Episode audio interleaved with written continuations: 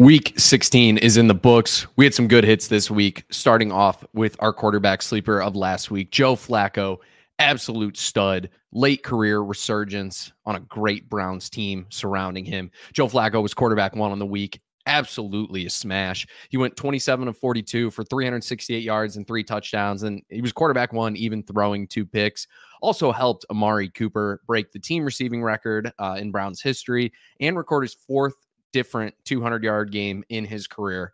Flacco is on an absolute tear. I'm recording this after the Thursday night game, too, where he threw 296 yards and three touchdowns in the first half against the Jets, which is insane. Uh, so, Joe Flacco, just an absolute stud. You love to see it. He's probably a smash quarterback for the rest of the year. I, I if you play in week 18 uh, and week 17, I you know if you had him in your lineups last night, you're feeling great. Uh, over to our running back did not go as well. Chase Brown could not keep the streak alive. Ended the game with only four carries for 16 yards. Had two receptions for eight yards, but didn't have any of the big plays or the touchdowns that have kind of uh, made his weeks the last few weeks. So it was always an upside swing. We were hoping he could keep the magic alive. Unfortunately, we just didn't get to see that. Dontayvion Wicks, our wide receiver call of the week, was able to crack the top 36, which we love to see. Uh, only had two catches for 29 yards, but one of them was a touchdown. And it, as a result, he was able to finish as a top 36 wide receiver. It was a fringy play. Uh, it didn't work out quite the way that we were hoping it to, but it worked out nonetheless. Lastly, tight end, Pat Freiermuth. Uh, I don't think I don't know if he was on the field. I know he was, but he was not targeted a single time. That was a whiff. The matchup was good. I'd make that call again 100 times out of 100. Guys, these are our sleepers. We are entering week 17. If you could do us one huge favor, we are trying to get as close to 2,500 subscribers as humanly possible by the end of the regular season. We're, we're right there. There's just week 17, and some of you, you true degenerates who are playing in week 18. Uh, I can't do it, but I respect it. Uh, end of the regular season, if you could help us get to that goal while I roll this intro here, if you could just scroll down a little bit, hit that subscribe button, it would be much, much appreciated. Welcome. You're listening to JWB Fantasy Football.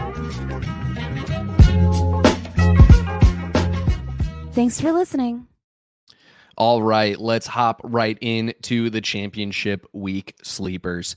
Looking at our quarterbacks, we have quarterback 20 on the week, Tyrod Taylor. Uh, Tommy Cutlets, Cutlet sanity is over it's time to go back to Tyrod Taylor. Taylor gets a really great matchup this week against a Rams team that is allowing the fifth most points to quarterbacks on the year. And uh, as Tyrod showed us last week against the Eagles, he ain't afraid to sling it. And that's what they're going to have to do uh, to keep up this week.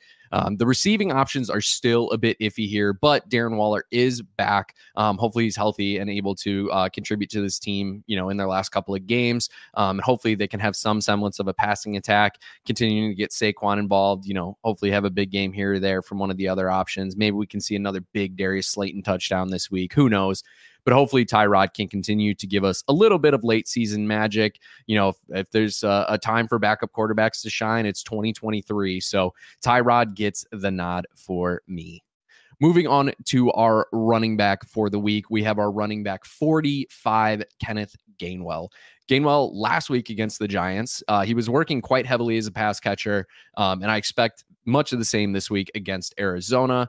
Gainwell has also been seeing heavier rushing usage as of late. And why that matters is if Philly can get ahead of Arizona early, given that they already have a playoff spot locked up, it, there's a good chance that they just absolutely ride Gainwell over Swift in the second half. Um, it's a long shot for sure um, that that happens, but this is what sleepers are all about, baby. We need that upside, and in the running back range, it's it's very iffy as we've kind of seen all year. But Gainwell, the usage has been has been better as of late, so we're going to continue. If we're if we're in an absolute pinch, if we don't have a better option, get Gainwell in that lineup and hope hope that Philly's up like thirty to two after you know two quarters, and they can just ride Gainwell into the sunset. Moving on to our wide receiver position, we have our wide receiver 46 on the week, Demarcus Robinson. He's got touchdowns in four straight weeks. It, it's pretty clear to see that he has earned himself a really legit role in this offense. He has seven red zone targets in his last four games, uh, eight red zone targets over his last six games as well. So Robinson has really become a go-to option for Stafford in the red zone and near the uh, near the end zone as well. Um, and this Giants defense doesn't really pose much of a threat against this Rams offense, which is surprisingly high powered. Uh, we talk about Matt Stafford as kind of a kingmaker, and that's what he's he's turned Demarcus Robinson into a really solid flex option over the last few weeks. It is unlikely that Robinson scores a touchdown in five straight games, but that's a risk we're going to have to take here in championship week. I can tell you for a fact I am starting him in a few places. And, you know, I'm hoping it works out for me. And just like I hope it works out for you. Lastly, we have our tight end 16 on the week, Kyle Pitts. Chicago has allowed the third most points to opposing tight ends this year. And Taylor Heinicke has actually shown some willingness to throw the ball to his weapons, which, you know, that helps. Certainly helps a lot more than when Desmond Ridder is doing it. So let's have a little bit of fun and actually start Kyle Pitts for once. Um, as always with tight end, it's just going to take a touchdown really to crack into a top 12 finish here. But if there's a matchup to exploit this week, it's definitely the one against the Bears defense, who have been really, really strong, really good corners uh, in terms of limiting receivers. But we just haven't seen the same level of success from the linebackers and nickels who are covering the tight ends in this defense. Guys, that's it. That's week 17. That's championship week in the books. Thank you guys who've tuned in every single week. Thank you all for coming and checking out the content every single week. Sleepers is one of my favorite videos to do every single year. So I appreciate every little bit of support that you guys give us on these videos. As always, make sure you check out the description down below. You can find a link to our Discord with over 500 members actively talking about football all day, every day. You can join our Patreon, which is a way to get some more in depth content about your specific teams. That way, we we can really really break down your rosters, give you trade advice, get some consensus JWB opinions for your teams. It's absolutely a great resource if you have the disposable income to get a little bit more in depth analysis. And then, lastly, as always, make sure you check out our clips catalog. Skylar does a really great job of clipping all of these videos that we make. So if you want a specific take on a specific player from a specific time, that is all right there at your fingertips.